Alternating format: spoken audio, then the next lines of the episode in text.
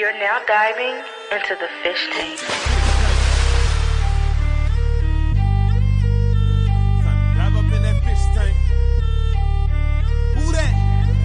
Uh, Sitting down with Seth Levitt, OJ, Juice, Man, ooh, and this is strictly for them true fans, dog fans. Number one, of course, y'all. This ain't no ordinary sports talk. Dive up in that fish tank.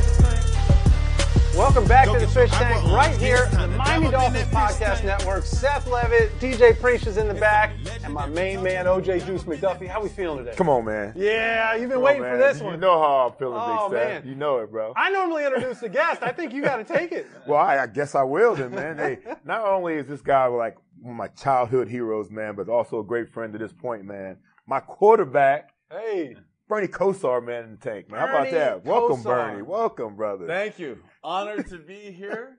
Uh, the more things change, the more they say. that's right. That's exactly right. Seth OJ, it's a, it's seriously uh, an honor to be here. And as we're aging out, I still think of when we first met, especially you and Yeah. me. Oh, in, yeah. in your Yeah. high school days. Yeah. But it's just an honor to be here. Yeah, yeah. So think about that, Seth. We go way back. You know, Bernie didn't know me from a hole in the wall Right. back when we first did. met.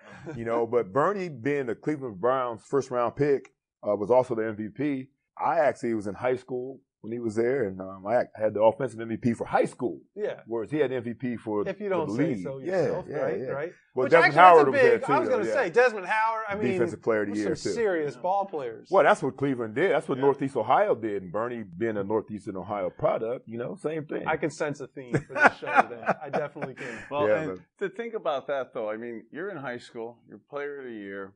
I'm looked at as a a uh, pro quarterback, but really I'm only 23 Yeah, years old yeah. myself. It I is kind of Yeah. crazy. You're 17, 18 years old. I mean, our age difference, you know, five, six years. But that difference of from high school to to pros and that really that half dozen years, how it materialized, really helps you mature, grow, get into it, and it really creates lifelong bonds. Yeah. That even though you always say I don't remember, as a as a wannabe Friday Night Lights guy who pays attention to Northeastern Ohio football, right. Okay, and a guy in Youngstown, um, Youngstown, Ohio, was a kind of a smaller area outside that we didn't get the honor, um, the opportunity to play a lot of the teams in Cleveland. So it was always like those guys who went to Hawkins yeah. Yeah. and had every and had every college recruiter in the world uh, coming to get them. So was it because it was Hawkins or was it the talent? No, Man, listen who's talking. I don't even want. asking, I don't even to- want to hear from Bernie. Bernie had his choice of places to go as well. This is Seth. true. You know what I mean? Which Well, will be interesting to find out how. I'm, I am very curious. I know for a fact that you went to UM, the U, but you know, most of us from Ohio, you know, Ohio are big Ohio State fans. Why? Why not Ohio State? Yeah, you know what? It's it's uh again probably in, in an, an interview down here and, talking about this. It's an, an older man to to maybe say that you're kind of a mommy's boy. You know, growing up in That's Northeast- okay, you Bernie. know, Yeah. growing up in 1000%. Northeast Ohio, loving our area, loving our family, loving where we're from. I I was um, our area really didn't have a lot of manufacturing jobs. We didn't have a lot of opportunity and stuff. And back in the '80s, um, again, a, a lot of people. I don't really need to probably take truth serum on this, but um, I was a, a five-five running quarterback with win aided.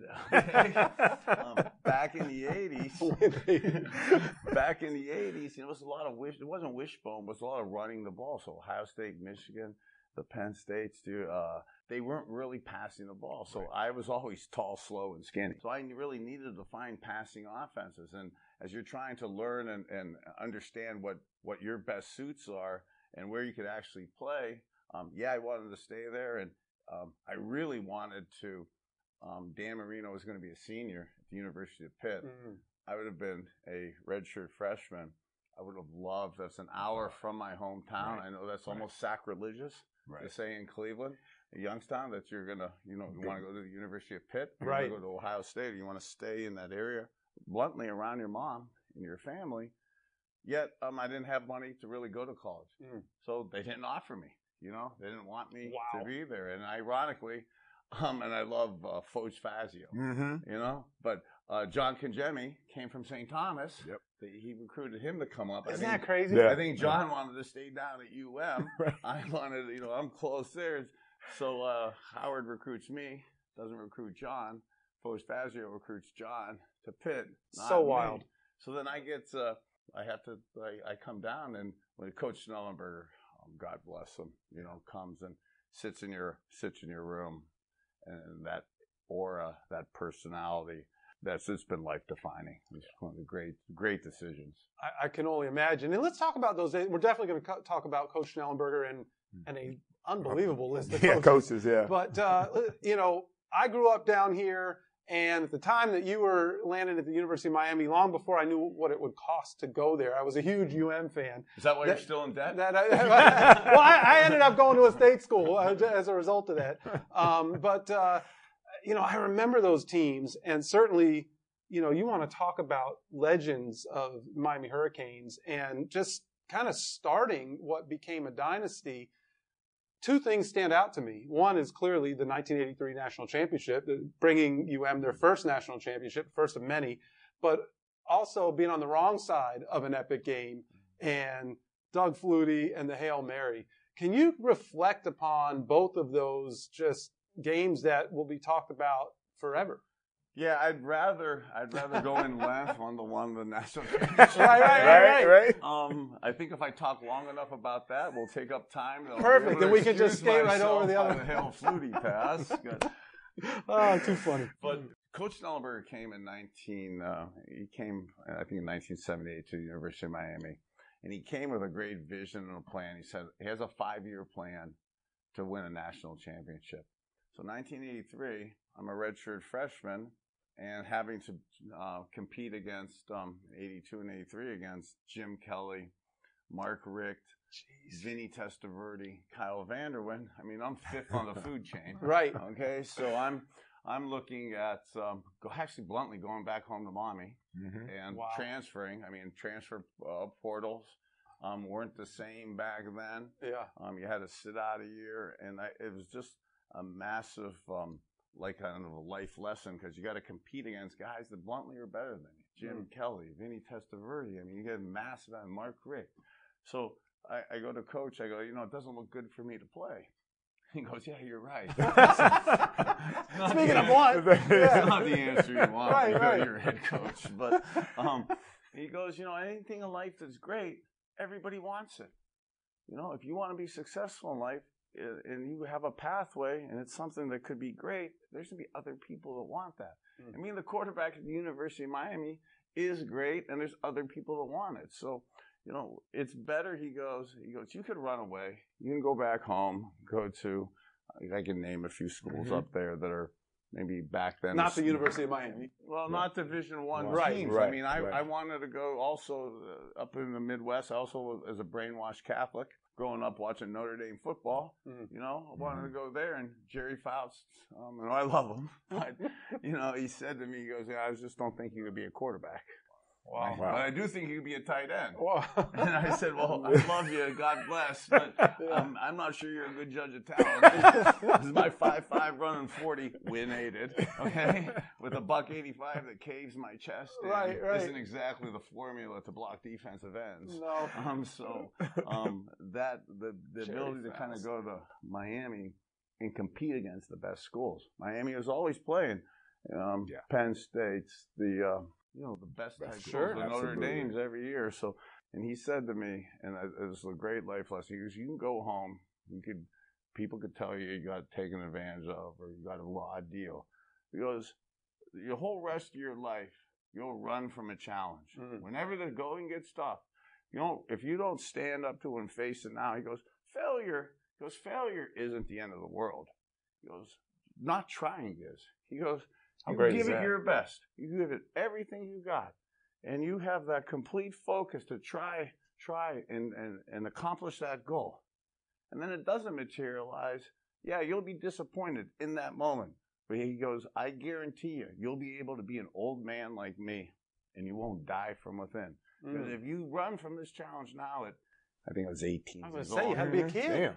I'm Yeah. running from it at 18 Yeah. years old. I'm 57 right now. I have to think about that every day of my life when we're not sleeping at night. Right. You know, that demon kind of eats you from behind. So that kind of taught me, and I love, I love to talk about this a little bit here today, and I love to talk about it for the kids and for younger people because you know, all of us are so active in the communities and Yeah. our foundations and, you know, with, with Catch 81 and with the kids and stuff, teaching them, you know, the importance of it's okay to fail, doing your best though, because you could look yourself in the mirror. And that, that kind of life lesson really resonated strong with me. Wow. Yeah, Amazing. absolutely, man.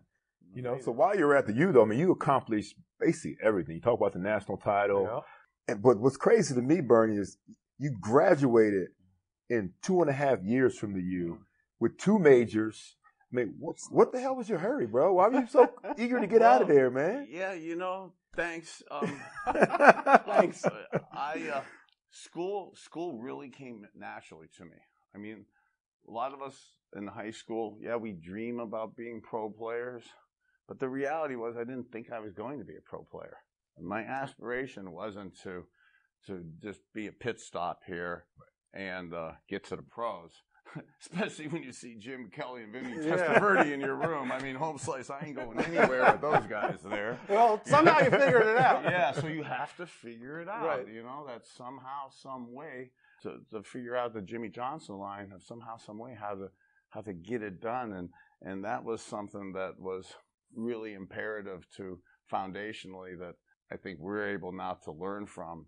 And I love how you guys kind of give back, pass it forward back to the kids, back to the communities. And I like to think I, I do the same stuff with that. No So, question. so at the U, But, but yeah, you were saying at the U though, yeah, um, in terms of like some of the national championships or the Hail Flutie Pass, um, you know, and we we believe this. We were talking earlier about the innate confidence, the innate belief, even in dire situations slash underdog situations, the belief that we're still the best.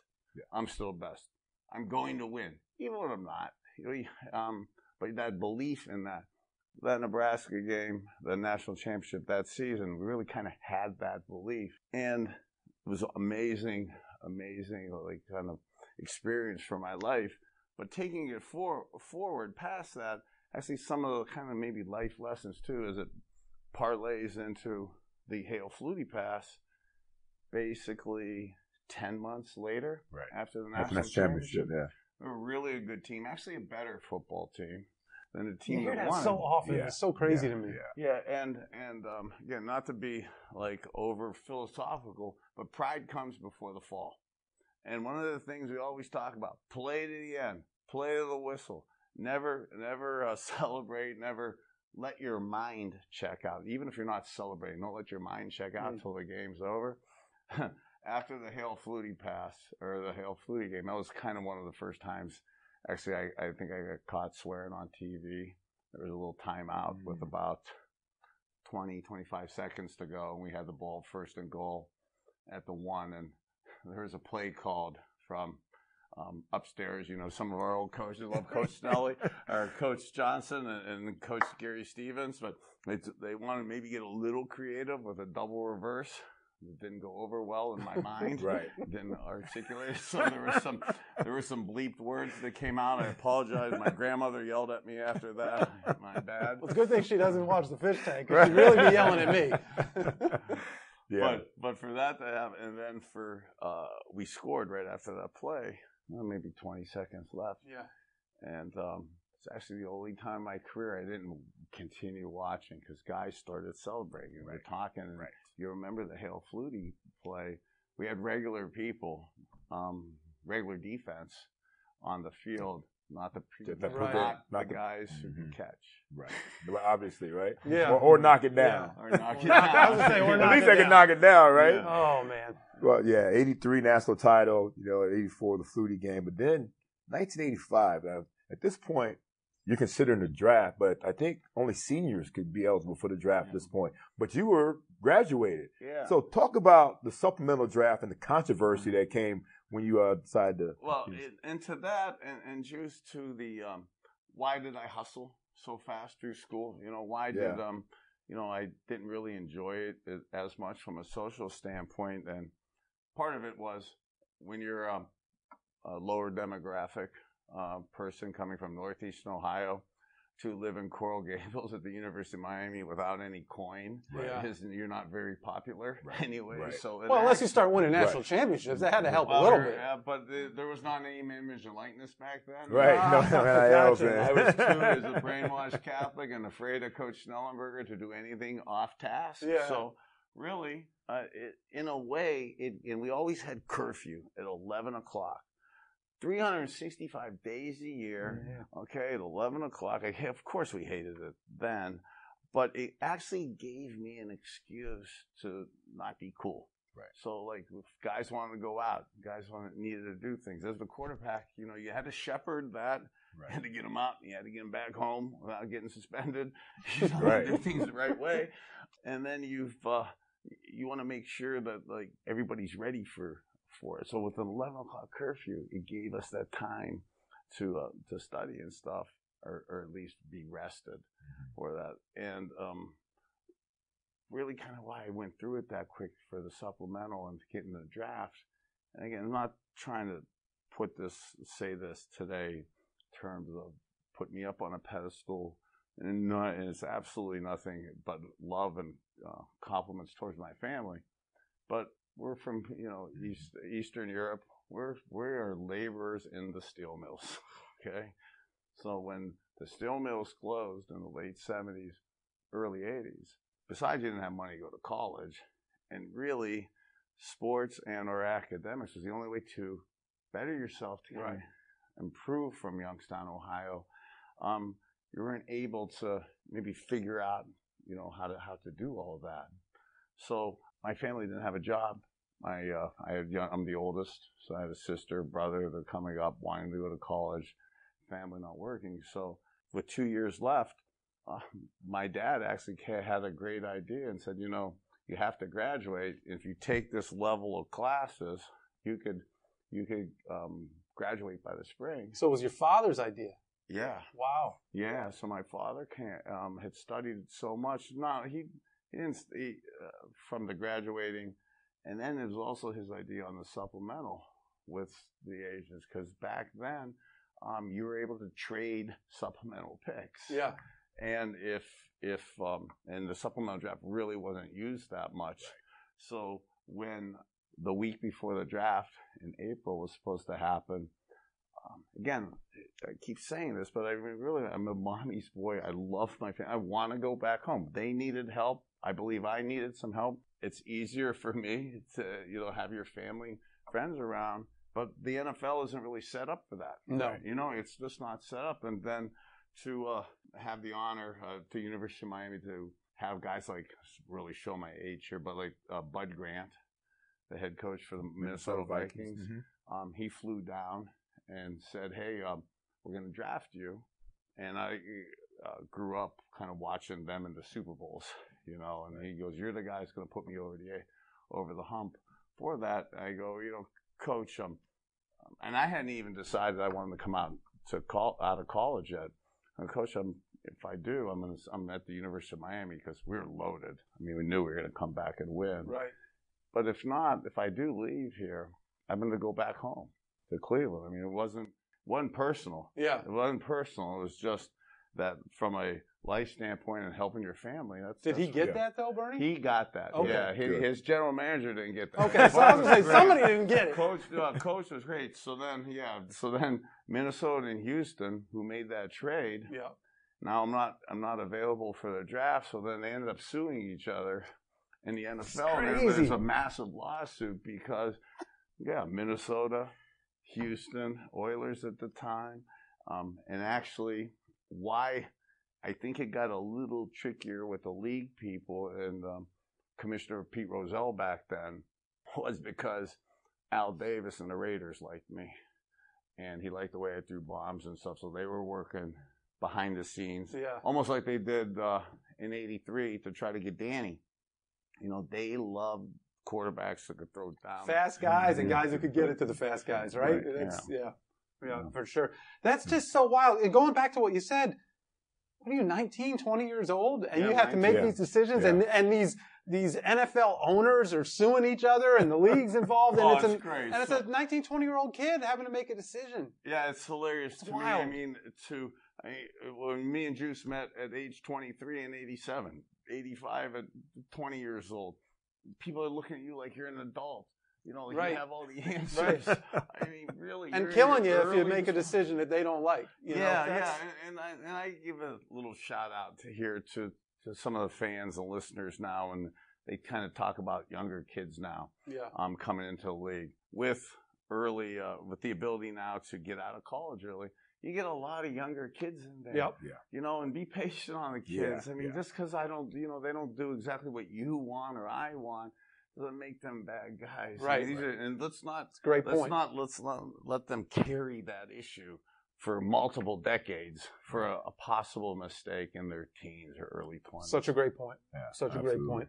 So, I, you know, I'm going to try and slide this in before all of the Cleveland nostalgia just you takes over the whole There darn interview. But to. um, you know, you talk about Howard Schnellenberger and these decisions you had to make, and, and what an influence he was in your life.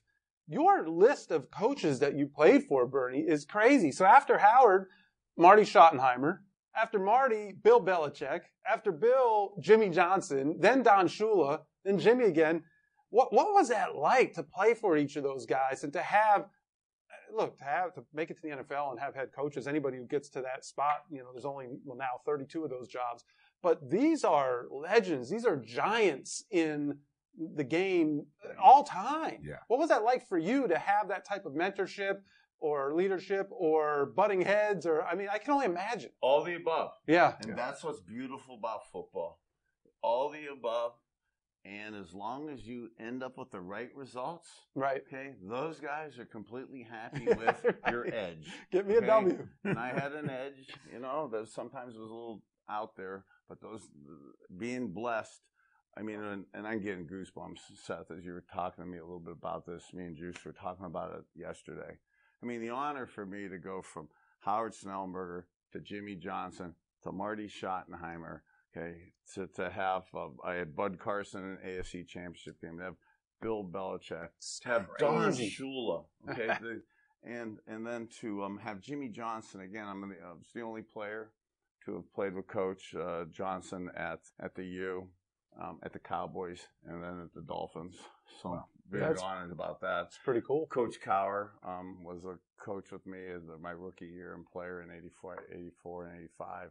And when you get a chance to meet those type of guys, okay, and that type of leadership, how could you not really learn? How do you not really grow? Right. And again, as the wannabe le- uh, levity guy, as the wannabe humorist, okay, with the shade of factuality. That's all you need is just a shade of it. unfortunately, unfortunately, there's a lot of factuality in this, but I'm going to say there's a, a shade of it. But at the Hall of Fame this year, it was a super honor for me to be in Northeast Ohio at the Pro Football Hall of Fame and to see uh, Jimmy Johnson going in there. But for me to see, uh, to have been with Coach Cowher um, when he was our special teams coordinator and somebody that I socially went out with with the group because he went from a player to a coach. So, Right. you know, that Yeah, I was gonna say you probably weren't on a lot of special teams. no, So but I, no, but I, I can't out, imagine. I was out on a lot of restaurant bar. That I believe. At night, That part I buy. Okay, so when you're when you're with those guys, and I'm going to say this the right way, and please edit it up the right way. Got a good is team. um, I'm popping out of the hall, uh, popping in to get to the Hall of Fame. Jimmy's getting ready to get his award, and there's me, Bill Cowher, and um, Bill Belichick Oh man. and um, taking a picture of the three of them, four of us in there, and I had look at them, and their language is not appropriate for our podcast Oh, today. well, Uh, well, we're well, actually good. We're yeah, wide open here, but you, absolutely. you choose your words uh, so I had I, I'm looking at them, and then and again, I, I mean this is the utmost in pride because they're in the Hall of Fame massively, deservingly. Sure. That is their home for eternity. But I joked. I said I knew you guys when you couldn't get in here. Right, right. okay, and, and my edge gave you an edge. That's right. because, for you. Because early in your careers, you got a big dose of me. That's right. That's and, right. and love that and that kind of X's and O's and that coaching player type relationship always is tricky. But when you're able to um, when you're able to really back up your statistics or back up your facts and you back up your uh, your philosophical beliefs th- those were great coaches. That yeah, they were um, disciplined. Yeah, they were stubborn. Yeah, they had their way of doing things. But boy, if you could show them logically and intelligently a better way or a, a way to get a W, they were all over it. Yeah, sure. And I love. I mean, Coach Shula. I mean, we we came in. This is really going to show my age, but you know, we had no technology. I still terrible with this technology stuff. But we were You're we started with Coach Shula, Danny, myself. That was right when the uh, microphones started in the Mhm, league. And the helmets. You know, so for you know Coach Shula to you know, you know he's the Hall of Famer, the most wins ever, and he's letting me call plays. You know, Yep. in the Gary Stevens. So cool. Gary Stevens talking to Danny and being able to call plays and trusting you Yeah. to call those plays. Oh, yeah. Moving personnel groups in and out, just changing plays. Yeah. Just because they work. Um, and him trusting me to do that, I couldn't, I couldn't thank him enough um, for things like that. Yeah, we're then we're definitely gonna talk a little bit more about that. Absolutely. But you know, but Seth's trying to he's trying to gloss over you know this whole Cleveland thing. I just was trying to get something you know, in here. We, you not we're not gonna let you skip over the whole Cleveland But thing that we a got. here's here, a you great know? here's a great like uh, Cleveland Coach Shula story that actually I was joking with you a little bit last night. So you're you're um I think you're a senior at Penn State, and I, I was chuckling as we came in here. The, the my career matches up playing quite a few games against Offerdahl. Right. Okay, so in um, one of our games, he um, first series of the drive, he uh, rolls my ankle and I snap my my right ankle, which uh, my first surgery, 35 surgeries later, still dealing with that. But um, I I end up playing the whole rest of the game on it. Yeah. Being a five five running quarterback, I wasn't a speed guy. Right. So You didn't need that ankle? I didn't. Have, I didn't have that option. So that was what we had here. It's a Yeah, 1992 season opener, Yeah. right? Yeah. A Monday night game. So it was in the first quarter. First series, he rolls it, so I, I Yeah. snap it. And in the old days, I don't recommend this for kids. Don't do this, children. Mothers, don't allow your kids to do this. But, you know, we were taped up, so they don't take the tape off. Um, because I wouldn't let them because you know it's going to You don't want it to blow up. blow up, and then you're definitely not playing. And I had this massive phobia about you know leaving the game, especially Monday Night Football, with a not a real injury. You know, Right. like what if you find out the next day I had a twisted ankle? Right. Right. Right. It wasn't broken. Broken. Right. I would not want to face you. Right. I just wouldn't want to be in the locker room. Goes back to you had my Schnellenberger in your there's head, right? right there. I'm Yeah, not going to sit in that room on Tuesday and look at film after I tapped out Yeah. and I had a little boo boo. Oh man. You know, so it just man. doesn't work like that. So I'm proudly, you know, you you get into that focus, that intensity, that mindset where you can really block that issue out. And, you know, sounds cocky, but you know, proudly threw a couple touchdowns in Yeah. the fourth quarter, you know, to make plays like that. Yeah. Bernie was sick, man. He was so much fun. No doubt. Uh, Johnny Yeah. O, I hope gives you like a Yeah. lifetime, a lifetime Well, supply of some so- bagels Yeah. or something. then- but that's- I, I I could get long winded here, but to Coach Shula though, then I play the game, go the next day, we leave the stadium. Back then, they never wanted anybody to know you were hurt.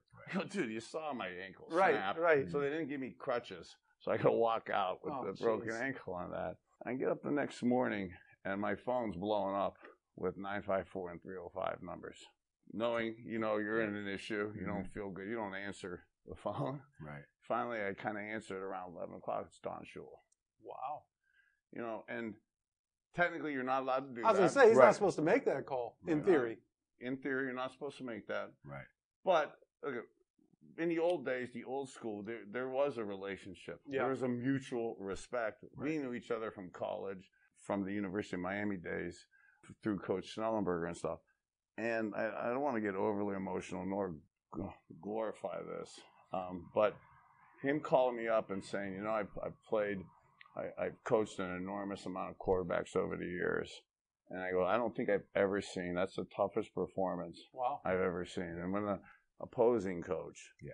you know, who you just played, And it's that That- coach, that guy. right? It's not just yeah, any that opposing guy, coach. yeah, It's it's, an Coach icon. Shula. That was a that Wow. was amazing. Yeah, yeah. Well, coach, you know, coach knows how you know Cleveland, Ohio, Northeastern oh, Ohio. Oh, here we go, are. here You know, we Coach go. is from there. I'm like, from oh, there. yeah, you know, we know how it is. Yeah. you I know get what it. mean? But you know what? I'll give him a hall pass for making that call. It wasn't like he was trying to recruit you the next year yet. And so he was just, you know, giving you your flowers there. Yeah. So that's, that's pretty and, cool. and to the and to the Johnny Offerdahl thing, okay. So he gets my ankle, breaks it. Okay, still having issues with it. So if I'm limping today, thanks all for that. Thanks a lot, Um, Johnny O. But um, then we play the next day. Uh, we play the uh, I think a year later, and I'm not the most muscular guy.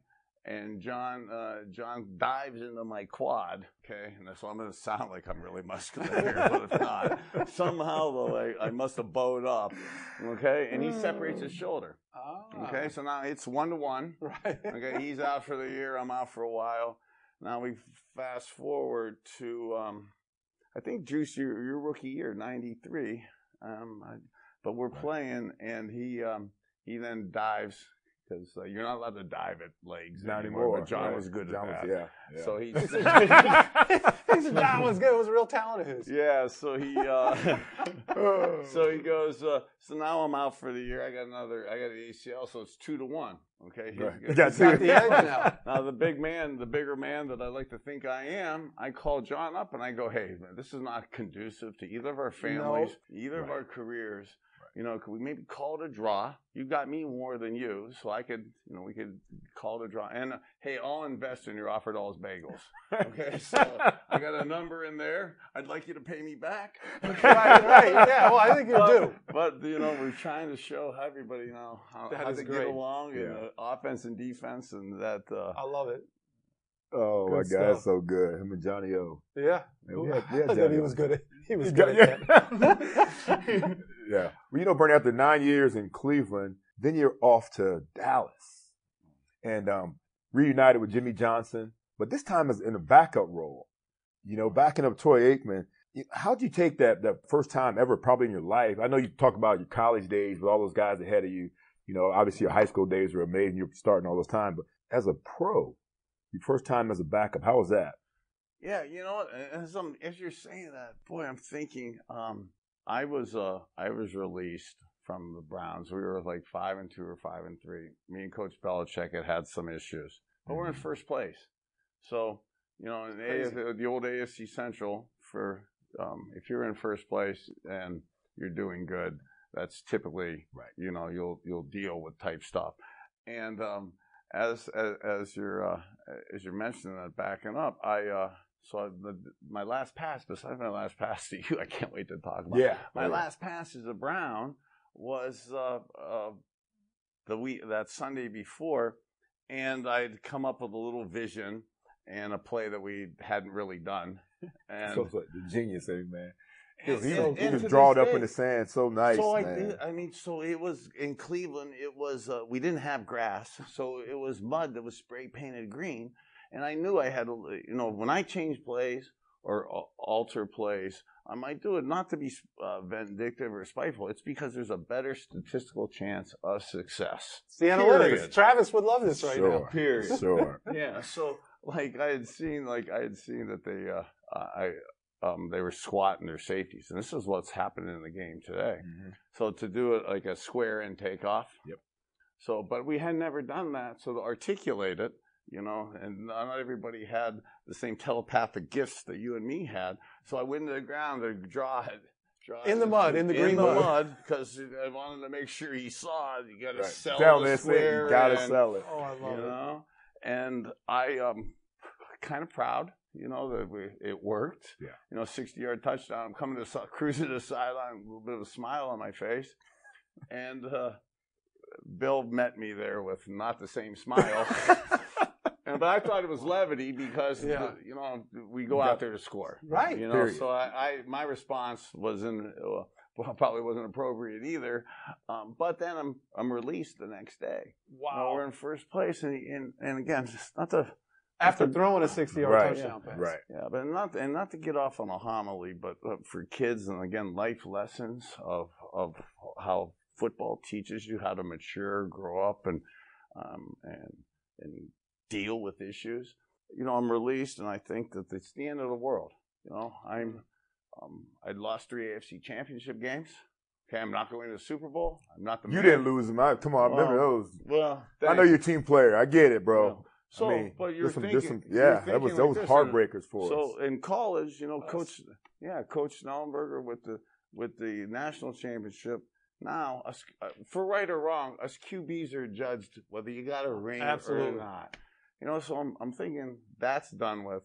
You know, I'm, I have to leave my family. I'm not staying in Northeast Ohio. You're probably as low as you can get. And then the next day, because Danny, uh, Danny was hurt at the time too. So I Right. got Coach Shula In Cleveland. and, and Right. Jimmy Johnson calling me um, to go to their teams. Wow. And um, being friends with Steve DeBerg, you know, Yep. not wanting to kind of take his spot. Right. You know, I mean, there's a code amongst Right. guys, right, you right. know. And then Coach Johnson comes and calls me to, so to get the chance to go down there, and at the lowest point um, of your life, and you think that it's over. And I say that the challenge, not to, to glorify me, but to tell kids and people to stick through it, Mm. because if you keep persistence with it, the, the, the results fall through. And here I am in Dallas. Troy tears his hamstring. So I really end up playing about 10 of the games. Mhm. You know, I get end up in the NFC Championship game, kind of getting the monkey off my back. Yeah. You know, to be able to win an NFC Championship game, so I don't get a participation trophy Right, right, right. Right. You know, Got be- enough of those? yeah, so to be able to to go on and have a meaningful role within the team, and then to Very cool. understand understand that um, even in your bleakest moments, you know, you're almost being tested, and if you can come out the other side of that, it's been one of the just amazing kind of life lessons to to kind of pull pull from there. Yeah, the name man, Shula and Johnson coming after him, bro. And Yeah. you got Aikman, and then next, right after that, you come down to Miami because you do get to Shula, and you're Yeah. with Danny. Talk, yeah. talk about that. You know, I mean, you win it. You know, you win it all with, with Dallas, and you come to Miami you with your boy Danny at that point. you know, to to have the opportunity at the end of my career, I knew after. It's almost like people say um, when you won the national championship, when you won the Super Bowl, when you won the NFC championship, whatever the wins are, how excited you were, um, how um, the adrenaline rushes. But I actually would say probably the antithesis. It's almost a sense of relief. You know, a relief. So once you Interesting. once you kind of got the national championship in college and your degree, it's okay to go. You know, once you kind of got this here um, in Dallas, Got it on, of course. you know, it was okay to kind of maybe grow another way and um, to learn under Coach Snellberg or Coach Shula, um, under Coach Snellberg. But really, that system was Coach Shula's in the 1972 perfect season Dolphins, where Coach Snelly was the offensive coordinator and Yeah. Coach Shula the head coach. I mean, it's really an evolution of the Dolphin, the Dolphin system. For for us to be able to um, kind of learn those type things with those type coaches was just invaluable. No question. So, well, and, and speaking of that, I mean, how did, like you said, you, you literally ran the clock out in Dallas, yeah, Right. you know, got the ring, and you had gotten those two calls a year earlier from Jimmy and Coach Shula. So, was it was it strictly that opportunity to go play for Coach Shula? Or was it the fact you could go back to Miami and you maybe felt that you know now I am ready to, to go out past eleven o'clock and let me go, let me go Well, into no, Miami? it's not I mean, past so, eleven because I was married and I had a house down here in Weston. So marrying. oh, you already did at that. Yeah, point. I was. Okay. I was married, had kids, and my my uh, ex-wife is is from here, so her and her family were here, and and uh, had a nice setup from that standpoint. Also, again, like we were saying, it's a little bit of the pressure yeah. of having the, to be the guy, you know, was almost released from me. So I had an opportunity to, to kind of want to learn and grow. And from a family standpoint, you know, being with my family back there. And then again, being a chance to be with Dan Marino. Um, Gary Stevens was my coordinator Yeah. in college, and they're probably one of the longest serving coordinators under Don Shula here with the Miami Dolphins and, and Jimmy Johnson. I mean, amazing type people that are ins influential in my foundational um, Yeah. learning, Makes learning sense. of that, and then having and uh, you know, I'm I I say this, I have to say this on air because I, I I say it privately behind his back all the time. I have a really high opinion of myself and my ability to be accurate and throw the football. Yeah. Just love it. Okay. Even though as you age out, maybe it's not as good as it was back then. But going to watch Dan Marino Mm. throw the football, just warming up is like art. It's like watching. It's like watching a um, a symphony, a symphony, and the way he throws the football, and his ability with the release, and and you integrate that with good, sound, detailed assignments where the coaching staff actually has players and the system in place to maximize Yeah. their abilities with with debatably the the best thrower for sure I've ever seen of the football with Dan. It was it was so much fun to to um, kind of maybe not have all that pressure and be able to genuinely help um, and and to learn from from those guys was absolutely one of the more funner funner times I've had. So I don't know if you guys can appreciate this because you both did it at the highest of levels, but for like somebody who just watched the game, is a fan of game, a fan of the game, to hear someone who had the success that you had of throwing the ball, but like I wanted to go to this team because I wanted to watch this guy throw the rock. That that that is super cool. I mean, you take like, cool, like okay, I joke about my inability to run. Okay, it is. I am really slow. Jo- um, Well, you didn't come to see Danny run either. No, I know that. I know. No, but, but Dan had the same type of reputation and the Right. same type of lack of speed. But Dan Marino moving within a two to two and a half yard, right. you know, six to seven and a half feet pocket area with his ability to stay down the field with his eyes and know that Seth's going to wipe me out. Okay, but I can still shuffle a little bit, you know, two and a half feet to my right and hit juice across the field with that quick dart. That's it's it's easier to say here Yeah. a meeting, but Yeah. when you're Well, there, a lot of guys could do and it. then and again, I, I I never wanted to be the guy who was the old guy who said, "Oh, back when we played." Right. Oh God. And I love the way these kids play. Welcome to the I, fish tank. I love their intensity. Okay, I like their hits, the uh, their strength, their speed. When there is contact, okay, those are massive collisions. Yeah. Okay, massive. In the old days, though, those massive collisions were every other minute, and you know, getting hit two, five times a game, as opposed to seeing him getting wiped out, you know, twenty times a game. well, you guys just weren't as massive protected back then as Yeah. the rules Right. protect It's in the quarterbacks. So. I mean, it's, talked about with yeah, Johnny that's O and not some of the other being stuff old guy or young guy. It's just yeah. the rules have changed. They changed. try to take quarter. You, they try to take quarterbacks out, especially like if you throw an interception. First guy they're hunting up was quarterbacks. Oh, Because it you take them out, you hit him, and then the game changes 100%. completely. Yeah, it's for all the kids who get into what we're doing, and please uh, learn and enjoy the game from us. But we joked about it, but that was the levity and factual. If you threw a pick, you you were going to get wiped out by the defensive lineman. It was going to be cheap. It was going to be away from the action, Yeah. and you just got to deal with it. And as a matter of fact, your own coaches would say, "Oh, you deserved it." Mm, right, right. You threw you the threw the pick. pick. That was the Exactly. my and- Turned over my football. and I have to say, uh, as a, I don't want to sound like a narcissist, but um, I felt like I deserved it. yeah. You know, you actually see some cues, myself included at times. You make a mistake, you throw a bad play, you throw a pick. Um, yeah, you stick your head in there because I'd rather do that and get wiped out than have to do the press conference and say why I why do you- stunk throwing that Mhm. stupid interception. Yeah. I mean, that's how personal I took it, and I, I don't, you know, from the the W and L standpoint, and just from the relationship standpoint. Yeah. I don't want to hang out with these guys if I sucked. Right. right. So you got to go look. I- them I, in the I, eye. can, I can actually tell you. Yeah. I, I mean, we- we- am not going to be it. Yeah. I don't want to be the Yeah. reason, Yeah. and that's why we all bond. We don't want to be the reason why we failed, why we didn't come home with a W. Makes that, sense. Oh. All right, Seth. Enough talking with what you got to talk about, man. You taking the reins from I'm, I'm gonna take over from here, Yeah. Seth. Because think about Seems it, about man. right. You know, Bernie led my favorite team for close to a decade, bro. Yep. And then for me to have Bernie Kosar come into our locker room, you know, one of my favorites of all time, man. Mm-hmm. I mean, it's such a, and what really impressed me the most, I knew he was already smart. You know, I knew he graduated from two and a half years. He just told us about drawing up plays in the mud in Cleveland, mm-hmm. you know, on the spot and, and making them work. But how prepared he was, how much, how much knowledge he had of the offense, how he used to quiz Danny on every road trip. You know, I'm sure home games too, maybe in the hotel, but you can see it on the plane. How, no matter how long the flight was, he's quizzing Danny about the plays and adjustments and all this stuff, man.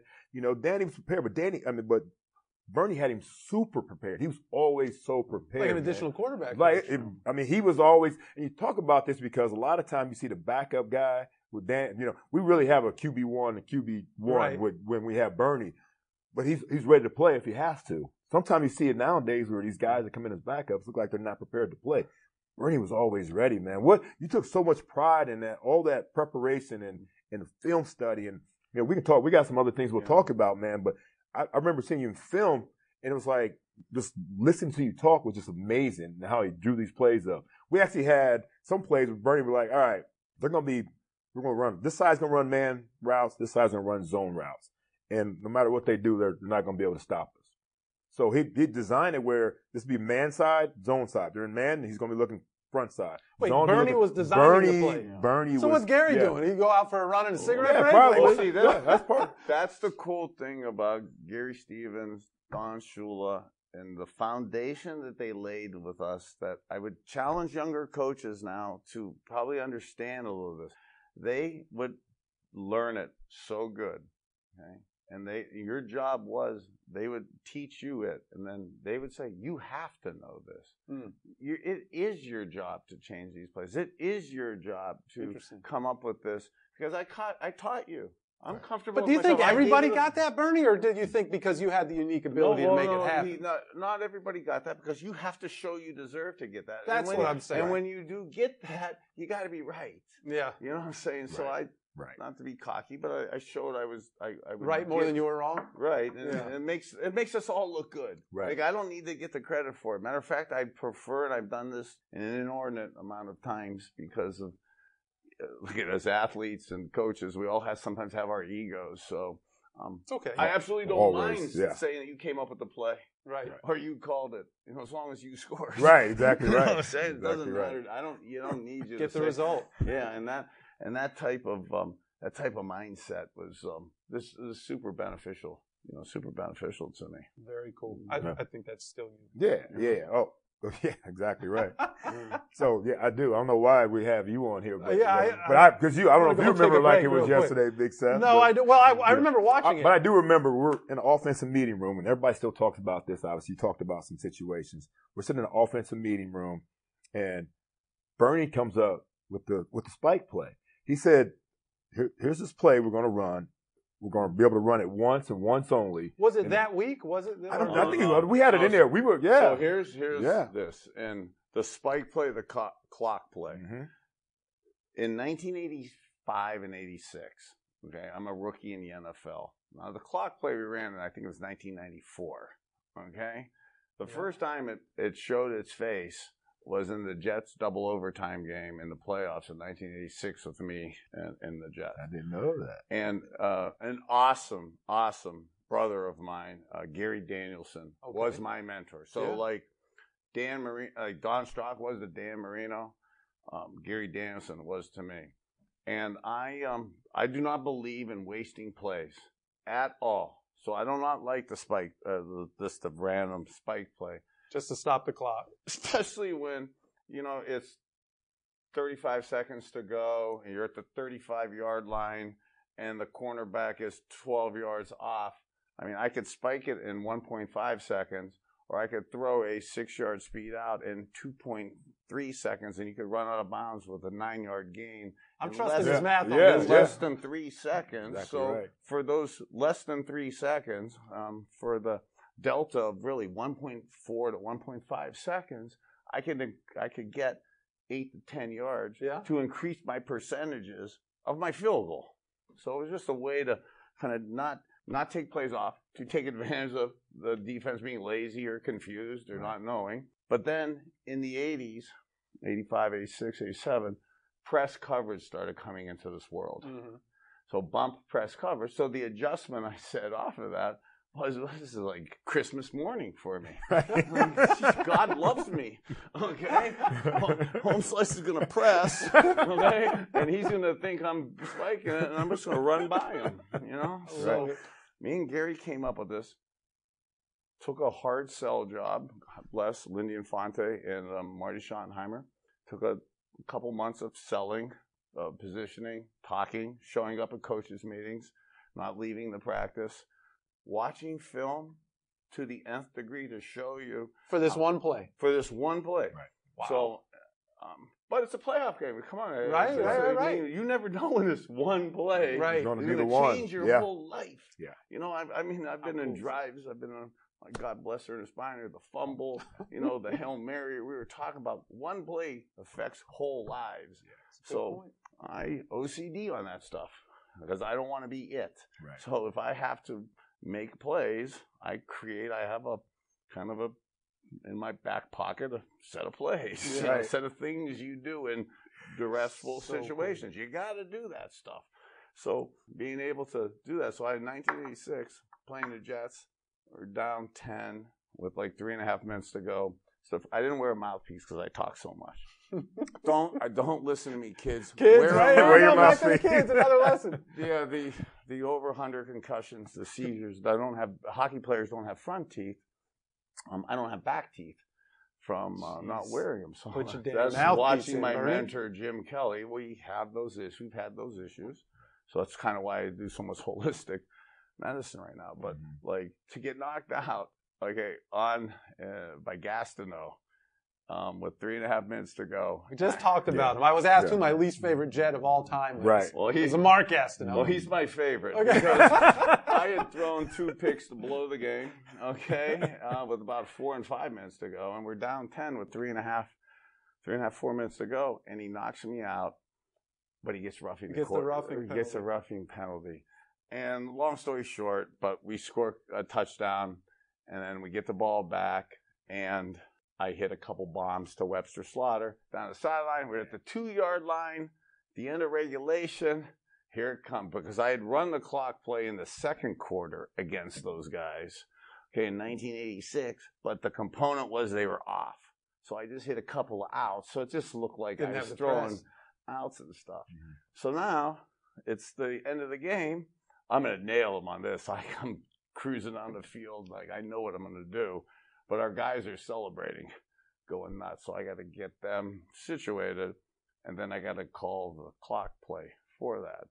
And I call it then too, and it worked almost perfectly, except I didn't have the exact accuracy of the great Dan Marino. so I underthrew it by a shade. Okay? So it gets knocked down incomplete, so nobody really knows. And why I bring that up is from I knew it was right. So now I know I'm I've nailed it. And me and Gary have. So now every day of my life from 1986, um, I made every coach and every team practice that. Wow. because like how you and me were talking about eye contact telepathic talking you know not using words the ability to get a thought across. Um, when you do it daily like that you know it becomes ingrained in you. So the coaches thought I was crazy you know As a matter of fact the whole rest of my cleveland career that scenario never came up 87 88 89 90 91 92 you know 93 i get cut um, from the Browns. But Belichick, everybody had it in, and, and to the point where now I go down to Dallas, I put it in with Norv Turner and the Cowboys and Jimmy Johnson. But this situation doesn't come up. But we practiced it every single time. Get to the Dolphins, and I, with, with again with Gary Stevens and Coach Shula, you know, we start looking at film. I I have all my breakdowns and I show them, and we practice So it cool. all the time. And to me now, it's uh, we all should be super proud of this because you don't go to a high school, college, or pro game plan book and you don't see clock it, spike play, how you defense it. I mean, it's turned into a whole offense really and a whole has. philosophical belief in itself, and it really just transpired from not wanting to take a playoff and you know taking advantage of what the defense could give you. Yeah. yeah. Amazing. It, it is amazing too because it's funny because you we ran it on rookie Aaron Glenn. Yeah. Now, he's, now he's a defensive coordinator in the a- NFL. And so I I'm wondering if he's he's teaching that. I bet he's I coaching that up right now. Yeah, you know, yeah, yeah. And he's coming to Cleveland this week for that. I guarantee you he is. And let me tell you this, and you may not like it, but as a Dolphins fan, I'm glad they knocked it down. I'm glad you underthrew it in Cleveland back in '86. Yes, right. Hey, and actually, and, and it teed up so perfect because we're on the microphone, so I'm able to, to talk with with Coach Coach Shula, Coach Stevens, and then Danny. And Danny hit one of he had one of those beautiful second halves where he was just dicing the Jets on a two minute drill. So he's moving up and down at will. So uh, he ends up down around the five yard line after like a 40, 50 yard pass. So you have that whole 50 yard jog to talk through it, Mm. set it up, and Juice's uh, point so perfectly. And Aaron Glenn's phenomenal. Yeah. And, but he was a true rookie. Yep. Okay, against Mark Ingram. And so he got toasted, but actually, he actually played He it did. great. He Like, did. he wasn't napping. He wasn't taking a play off. It was just the great Dan Marino just diced a diced a shot in there. Yeah. But in theory, that, uh, it felt bad because he got uh, he's been the focal point. Yeah, And Somebody had to be. Yeah. Uh, and, and Pete Carroll got fired. yeah. I mean, yeah. that was Yeah. that, that, that turned him into the USC. That whole he ended up getting the USC job. So he should be thanking you as well. I think they are. we, had- we actually had a couple guys on the offensive line that took that play off. You know, it's supposed Oh, to be yeah. blocked solid, and Yeah, then he still almost got hit. Yeah, Yeah, Did they not get the memo? Like what No, happened? no, and you because it's such a sell job, you know, and they, you're and you're tired and you've been banged around in your heads and stuff. But that that would be something that would happen in practice. Um, guys would all say, sitting here, I I I know it. I won't forget. I won't get tricked. Right. Two guys got tricked, and it's made the Dan's little move in the pocket even better. Right, before right. that throw, yeah. Crazy. Oh man, that's funny, man. You know, you had mentioned too the um, um, kind of the coming up with creating of plays, the man zone concepts of the early and mid '90s. Back when actually you were able to really mug, tackle the defensive uh, defensive backs could do that on releases Right. to wide receivers. To see now, like, because back then it used to be almost straight man plays, whereas like those pick plays. Mm-hmm. Oh, you could pick and you can run straight man plays, but if they don't play man, your play's dead. You know, and since I'm not able to run, there's nothing. You don't want me holding the ball six yards behind the line of scrimmage, Oh, okay, and nowhere to throw the pill to. Okay, so you know, being able to come up with creative options and, and adjustments for yourself to make it successful. So now you know those man man on one side, zone on the others, um, where you could really in two minutes beat um, beat defenses and really pick up what their um, their game plan and signals are. Because the the middle linebackers and the safeties, after four or five plays, I'm listening to them. I know what they're saying. Right. I, am I'm acting like I'm not listening, but I Right. know what they're saying. I've got the signals. Right. And then being an old guy, you know, you keep notes. So, Yeah. Juice, to your point, me and Danny, a lot of the stuff I had, I have a um, kind of a library of notes of coaches and players and things that are kind of checklists. Have we digitized that yet, or is it Yeah. still sitting on a note card somewhere? Well, some You already told me an about your NFT right there, technology. waiting to happen right there. yeah, uh, you know, and to be able to, to to keep those type of records on those type guys, Yeah. you know, and be able to kind of pull it at will like that, um, because they would say, "Well, well, you know that I know you. You know, I know. I actually Yeah. told you that um, I'm not going to do that against you because you know me." But in the heat of battle, it's amazing. Even at this professional level, with coaches making lots of millions and players making lots of millions, then the heat of battle in the fourth quarter and the game's on the line, you revert to who you are a lot of the time. So if you're sense. a blitzer, you're coming. Yeah. You know, if you're soft and you're a passive guy, you're probably playing zone. I mean, those things crystallize in deep moments. Mm. And again, I could spend a lot, an inordinate amount of time to come up with something that will help me for one play. Yeah. Oh Yeah. man, So cool. that's good, good stuff right there, man. No Tell you. doubt. Mhm. Well, there's another one play I know you. Oh to yeah, talk yeah, about. definitely, man. So in '96, uh, you, you, your last year, Bernie, you were with us, and we- we just sent Irving Fryar up to Philadelphia, and Oh, uh, he he was obviously pissed off at us because he went off on us a little bit. So we spent a lot of time playing catch up in that game. Yeah. But one pass that uh, we had in that game, and you threw me your final touchdown pass, man. Mm. You know, for me to you know obviously grow up with Bernie from, from high school, and then you know being able to you know, watching with the Browns and then of course, you know, playing with the Dolphins, man, to be able to catch his final touchdown pass, Big Seth, man, meant the world. Talk- Final touchdown, but actually final Pass, pass, too. and This touchdown. literally The the final final pass pass. of your touchdown. career. My- yeah, Wow. Yeah. You know. Yep. We know where that football is. I think we do, Big Mhm. Seth. I think we do. Can I, um, Priest, can you hand me this, please? Wow. Wow. You know, as we're doing that, I don't want to cry here, okay? Because I am. It's okay to get I am emotional. highly emotional and stuff, but you know, boss. the one of the things we talk about is the, kind of the telepathic, and we're talking about the man zone plays. They have a whole other concept of plays. Wow. Look at that. It's been a while since you let that one go. yes, man. Yes. Actually had more It area. had more air than it. That's, that's more of a Brady ball, but that's okay. So, so the guy, this literally got goosebumps. I'm gonna try to pretend to be an adult, try to pretend to be professional here, but it's highly So cool. emotional on this. And you know, even on that play at the 19 yard line, okay, it's uh, OJ in the slot. Okay, was amazing. I don't. I actually wish you weren't here because I don't want to swell your cranium too much on this now. But the the in the old days we talked earlier, you're able to really grab hold, Yeah. mug 'em. You know, Philadelphia was Yeah. like that a lot. And for him, like first today, he'd catch a million passes because nobody jams the inside slot Right. receivers Free anymore. You get release all free releases. He'd be up on safeties before you know it. But he ran. We had a thing called a middle read, and actually, I'm again real proud of how I could throw it because that's how I made my living, um, winning games.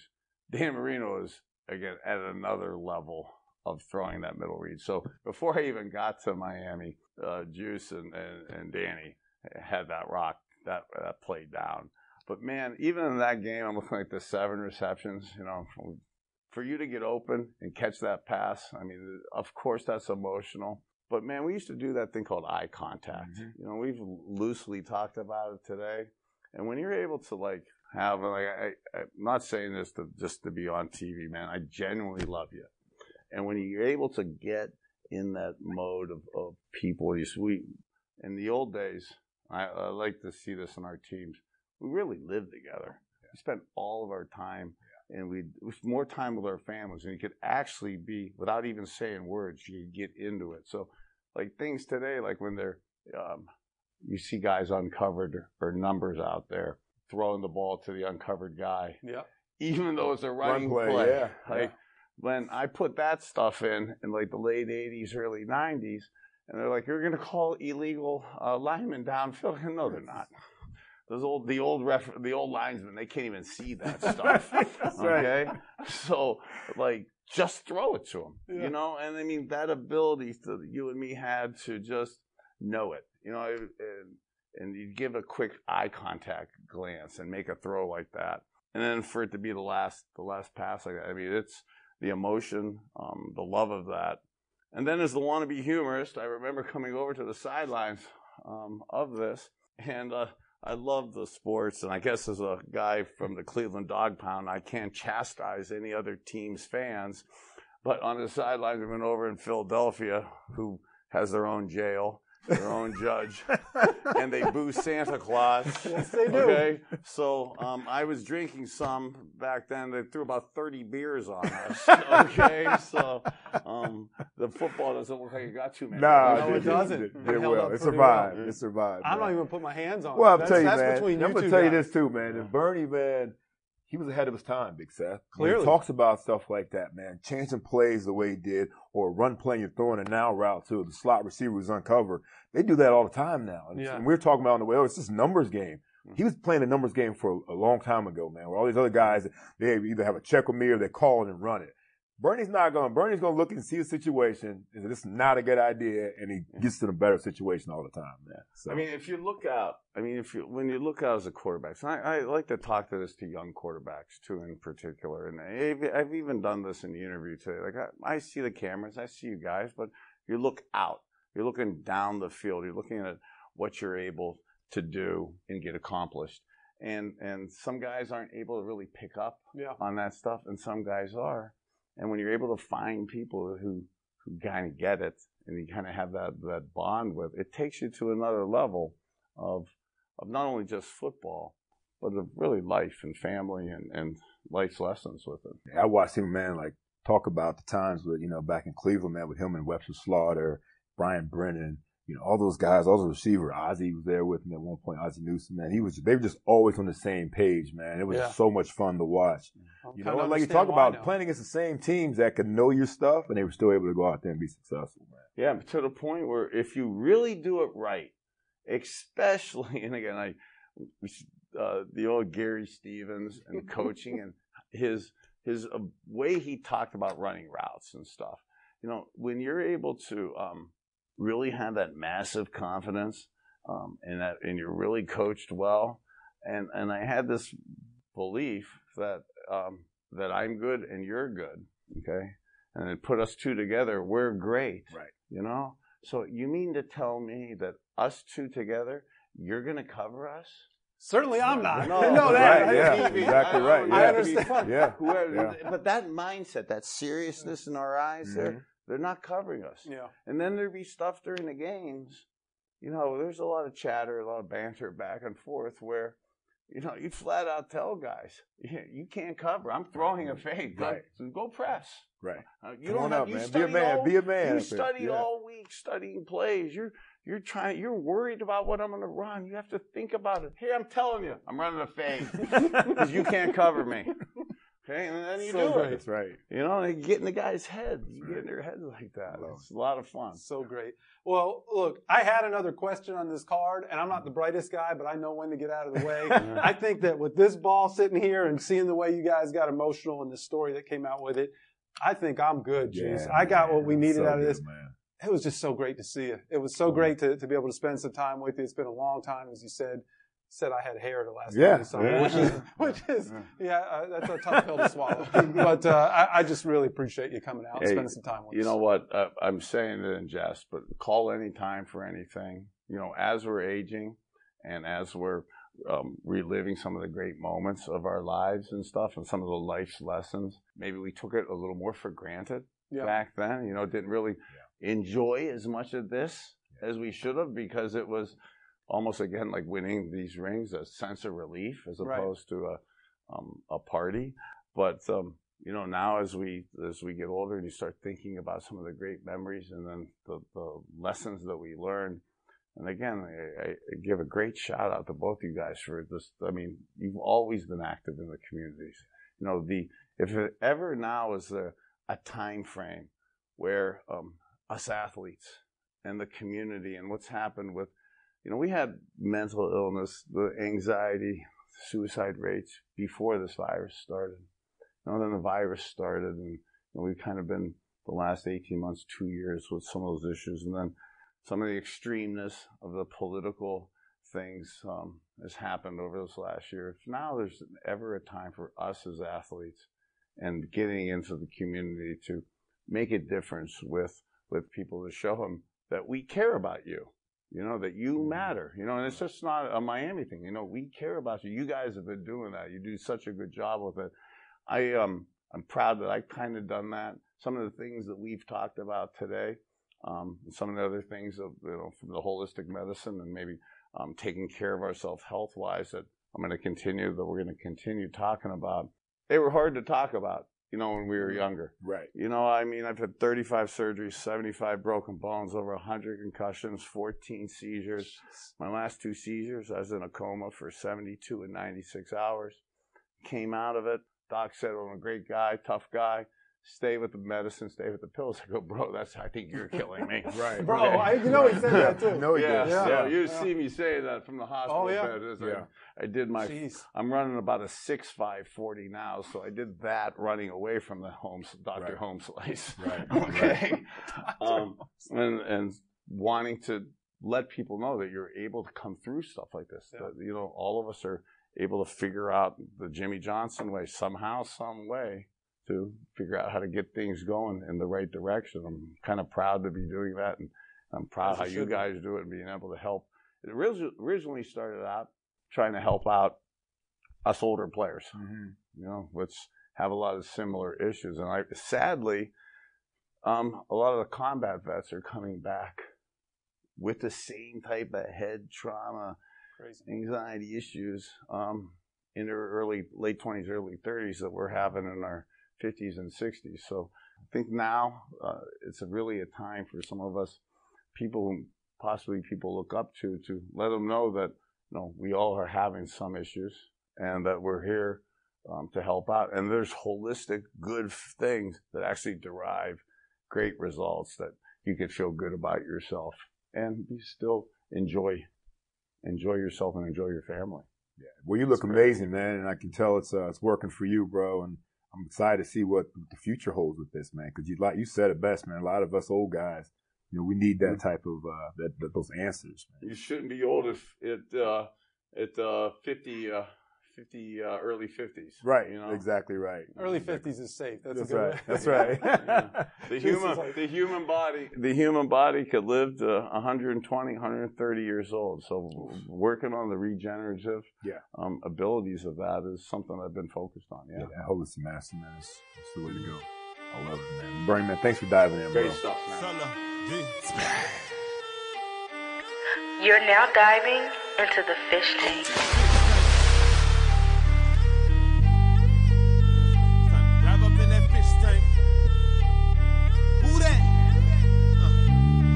Sitting down with Seth Levitt, Chef OJ, Juice Juice Man, ooh and this is strictly for them true fans, dog fans. Number one, one, of course y'all. This ain't no ordinary sports talk. Dive up in that fish tank. Go get your aqua orange. Yeah, it's time to dive up in that fish tank.